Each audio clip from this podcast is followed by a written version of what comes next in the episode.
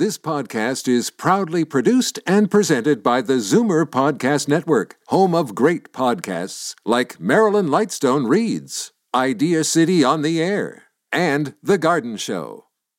The most memorable interviews and listener calls from the week that was on Fight Back with Libby Znaimer. Welcome to the best of Fight Back with Jane Brown. Good afternoon and welcome to the Sunday edition of the Best of Fight Back. More of what you want to hear from the week that was. If you've been waiting for elective surgery, be prepared for a long wait. We learned this past week it will take more than a year and a half to clear the backlog of operations at Ontario hospitals that were postponed because of the pandemic. A new study published in the Canadian Medical Association Journal found the province had a backlog of more than 148,000 surgeries between March and June of this year. If hospitals add 717 patients a week to the roughly 11,000 weekly surgeries they typically performed before the pandemic, researchers expect it will take 84 weeks to clear the excess.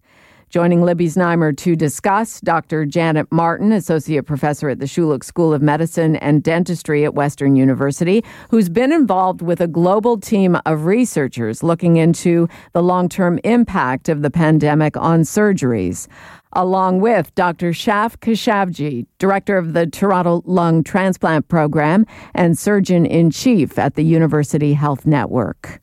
In dealing with the backlog, the urgent cases like cancer and cardiac surgery were dealt with more in real time with some slight delays, but not a lot.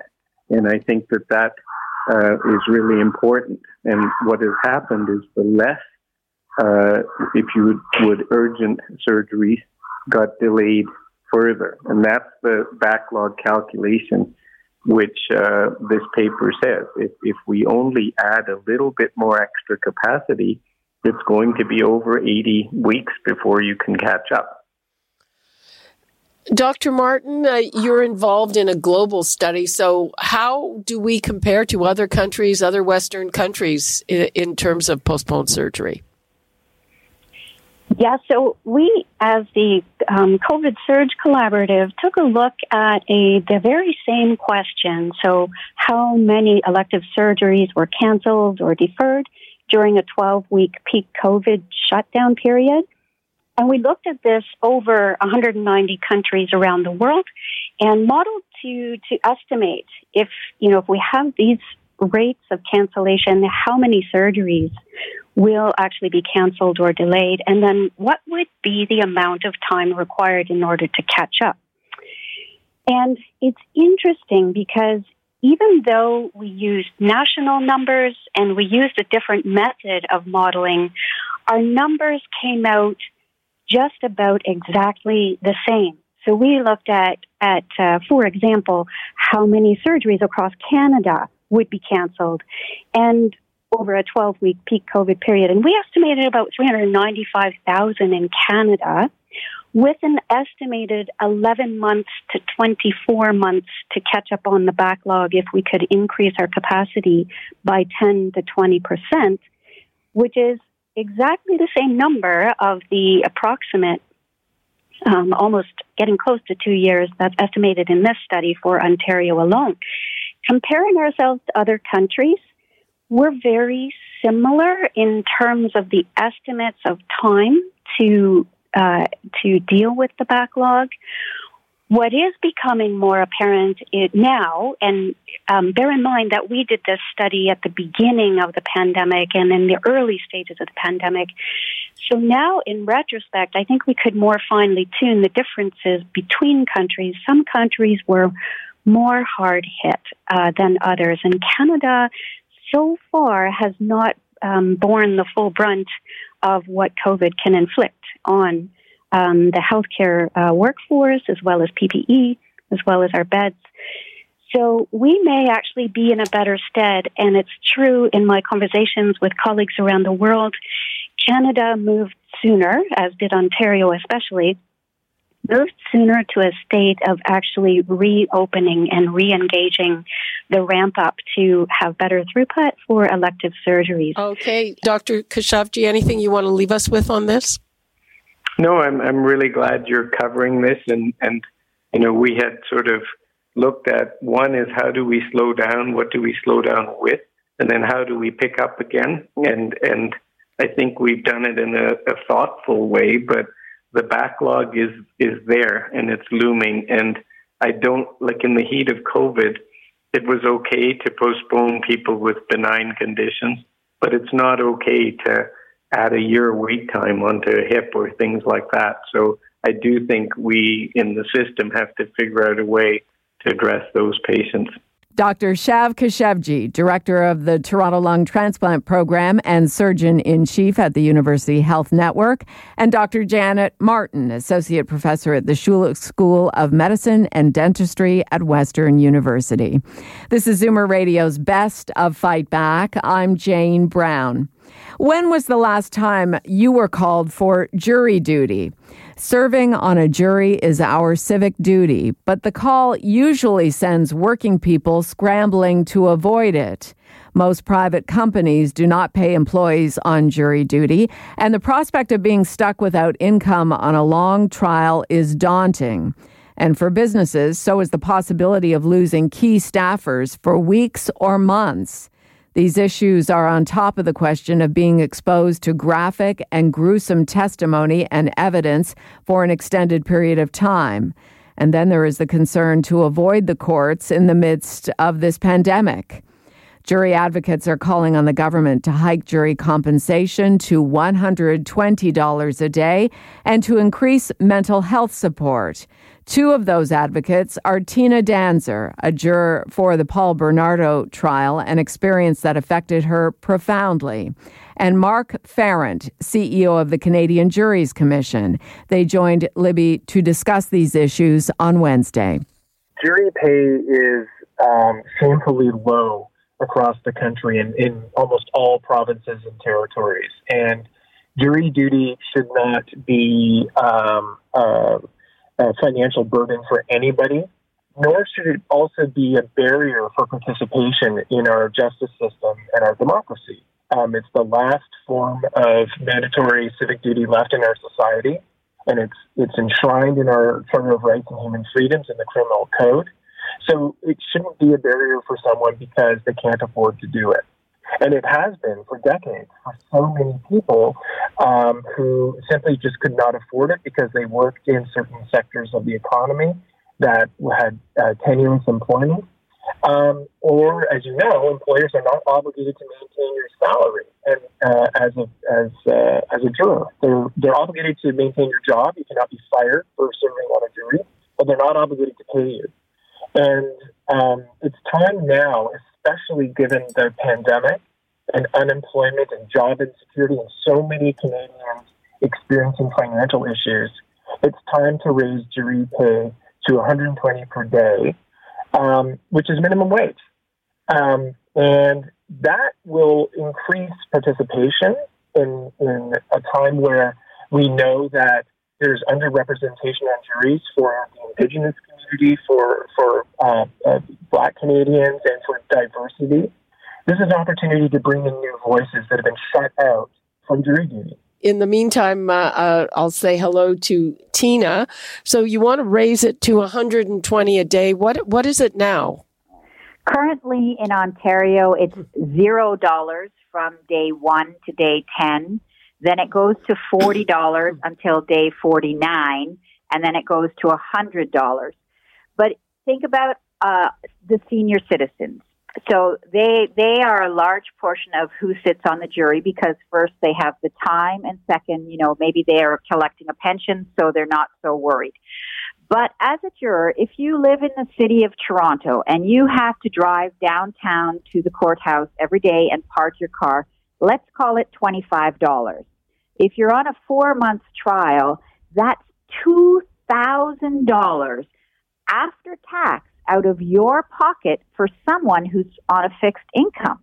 And really, that's just the parking. Never mind, you know, you've got to get yourself a lunch while you're there because you're there the entire day. So these are all expenses out of your own pocket. And, you know, everybody who is attending in that courthouse is getting paid for the job that they're doing. And while this is not a job per se, it is something that the government is demanding of you because it is your civic duty, and you should be proud to do it, but it shouldn't be at your own expense. The Ontario government has said that it has no intention of raising jury fees. Correct. How are you hoping to change their minds? Well, we just keep trying. We keep pushing because we feel it's a fair thing to ask for. And it is one of, you know, in 2017, Mark and I, several other jurors and some mental health experts appeared in Ottawa in front of the Human Rights Committee on Justice. And out of that came a year-long study. And in 2018, the government released 11 recommendations to improve jury duty. And that is one of the recommendations. So this comes straight from the government. It was a request we made, but they recommended that it happen. And yet, to this day, it has not been adopted into policy. Former juror Tina Daenzer and Mark Farrant, CEO of the Canadian Juries Commission. I'm Jane Brown, and this is Zoomer Radio's Best of Fight Back.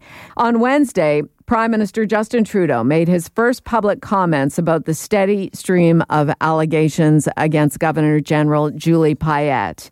He defended her, calling Julie Payette an excellent Governor General and shutting down any speculation about replacing her. A consulting company has been brought in to conduct a third-party investigation into allegations she created a toxic work environment and publicly humiliated staffers, prompting some to quit. There has also been controversy about some of her costly renovations and her pushback against some of the duties and appearances associated with the position. Libby Znaimer was joined by a panel of experts to discuss the issue. Nora Jenkins Townsend, founder and principal of human resources firm Bright and Early. Anoushka Zachariah, associate at Howard Levitt LLP. And Dr. Barbara Messamore, an associate professor of history at the University of Fraser Valley and author of a book about Canada's governors general. In Ontario, there's an obligation for an employer to investigate harassment that's been brought to their attention. So that could be through a complaint, or it could just be, you know, they could become aware of it through another way. So I'm not surprised at all that they brought in an outside firm here. I do think that there has been more media attention on these cases lately, especially with, you know, the Me Too movement, you know, in Canada and in the U.S. as well. I think there's a lot more discussion of it, which I think is important to happen. Anoushka, what's your view of this? There definitely have been more workplace investigations, which I think is appropriate given looking at the employer versus employee relationship, with the employee, of course, being the vulnerable party for the most part. So having the opportunity to express your concerns, make your complaints, and have your employer do a thorough and proper investigation is moving us in the right direction for sure. Is it just a matter that the standards have changed? Yes, I think so. And I think the standards needed to be changed. You know, your boss shouldn't be yelling at you just because it was commonplace before doesn't mean it should have been happening then. And it certainly shouldn't be happening now. So allowing employees to, like I said, express themselves and have that sort of behavior come to an end is right, and it's appropriate. I'm going to bring in Barbara Messamore. How embarrassing is this to have this all play out in public with the Governor General's office? Yeah, you raise an excellent point. I mean, it adds a dimension of complexity because this is meant to be a very dignified office, and anything that happens in this very public way can't help but tarnish it, right? So I think one of the things that's perhaps a little different about the vice-regal office is that typically whatever is done discreetly. I think that there would be, if it came down to it, a discreet conversation between the Prime Minister and the Governor General and and an announcement that the Governor General had opted to resign. There wouldn't be a messy kind of public firing. I think it's all very interesting that one of the other things that's distinct about this office is that they don't defend themselves. If there's going to be any defense made, it has to come from the government of the day.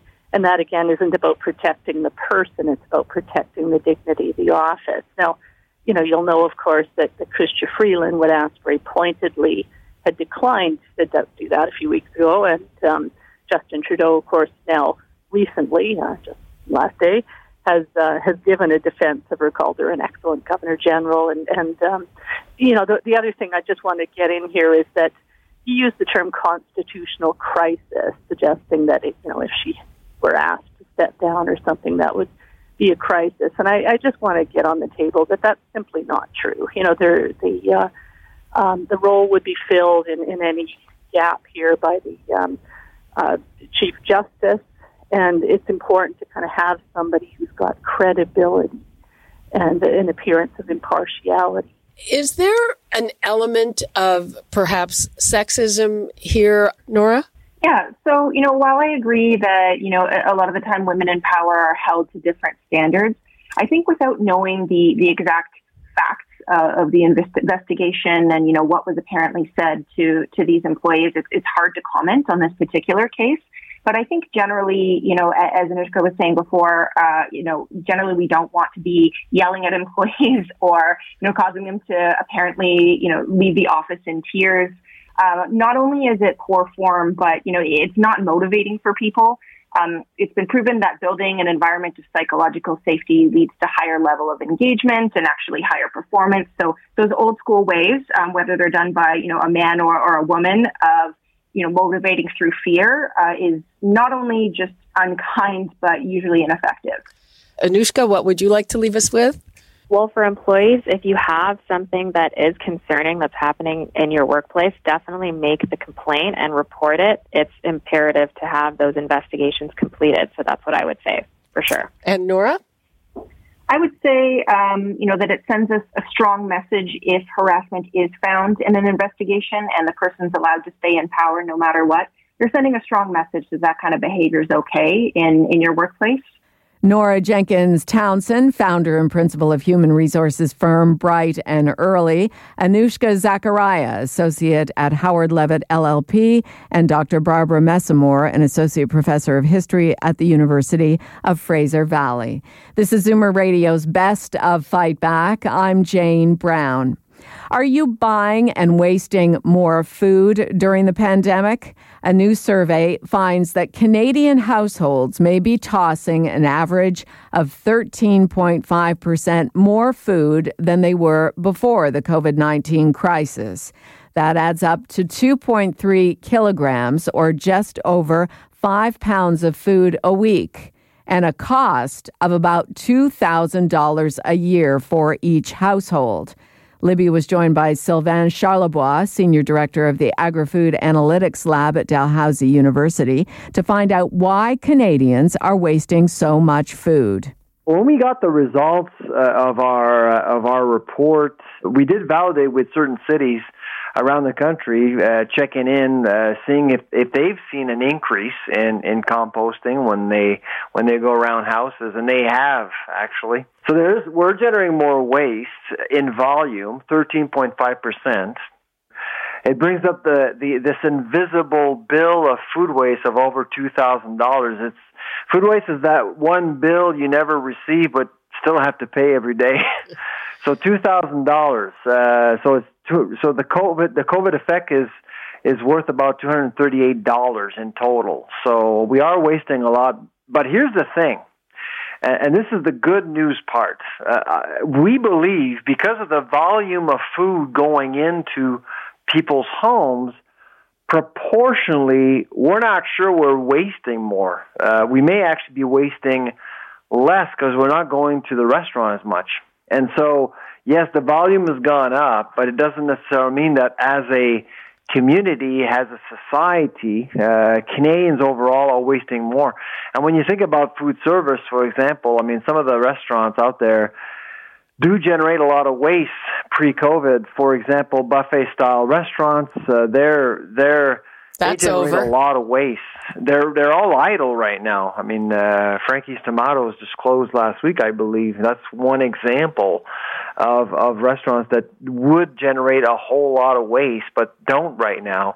which is certainly good news. We have seen some changes in behavior as well since the start of COVID.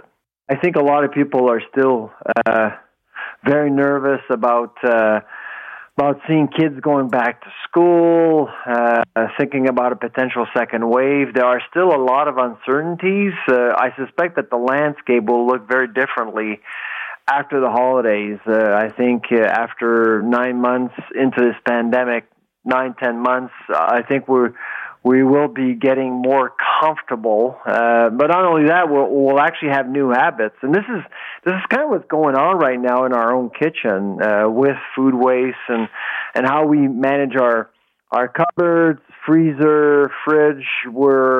We have new routines. We have new habits. We don't necessarily realize that so the majority of Canadians actually are going to the grocery store only once a week, 52%. Before COVID, the majority of Canadians went twice a week at the grocery store. So that's why you know, planning has been an issue. We didn't plan before. Now we have to. Sylvain Charlebois, what would you like to leave us with on this? What should we do to save that $2,000? Yeah, so first of all, don't be discouraged by the numbers we released. The volume is up, but we're spending more time at home, and so I think just continue on your journey of becoming a better food inventory manager at home. Be aware what you have. Be aware what you need when you show up at the grocery store. Don't buy too much. Don't hoard. Especially hoarding is just awful. Everyone pays for that. And so you don't want to do that again. There's a second wave. Be careful, be patient, and trust the food supply as much as you can. And you'll be fine. Sylvain Charlebois, Senior Director of the Agri-Food Analytics Lab at Dalhousie University. I'm Jane Brown, and you're listening to the best of Fight Back. Fight Back with Libby Znaimer brings you comprehensive coverage of the news stories that interest you and your reaction to them on the phones. Here are some of this week's best calls. John phoned from Peterborough to talk about food waste during the pandemic. I rarely go into the town to get anything. If I get a bag of potatoes, only because they're cheaper to buy by the bag, and if they're new, I use them up, and then I put them in freezer bags, and I put them away. I have a garden. I have not bought a vegetable for a long time because you can freeze a lot more than people think they can freeze. They just don't know how to do it. Mary Lynn called from Lindsay about the terrible situation her friend is in as a result of COVID-19. I have a very close friend who was supposed to have tumors removed from both her lungs in January, and she's in the operating room as we speak. I don't understand it all. Like, you've got to prioritize, but so the decisions to make the backlog bigger, did it come from the government? Did their doctors have any input?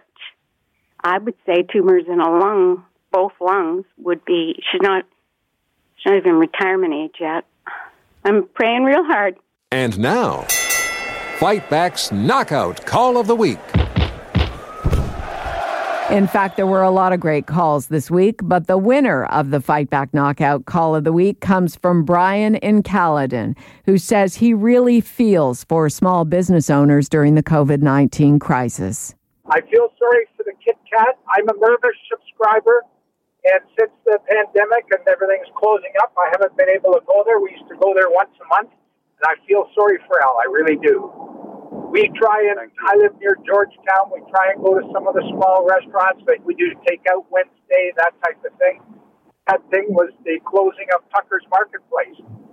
We used to go there quite often for birthdays, celebrations, and I have still $200 in gift cards for Tucker's Marketplace now I can't use.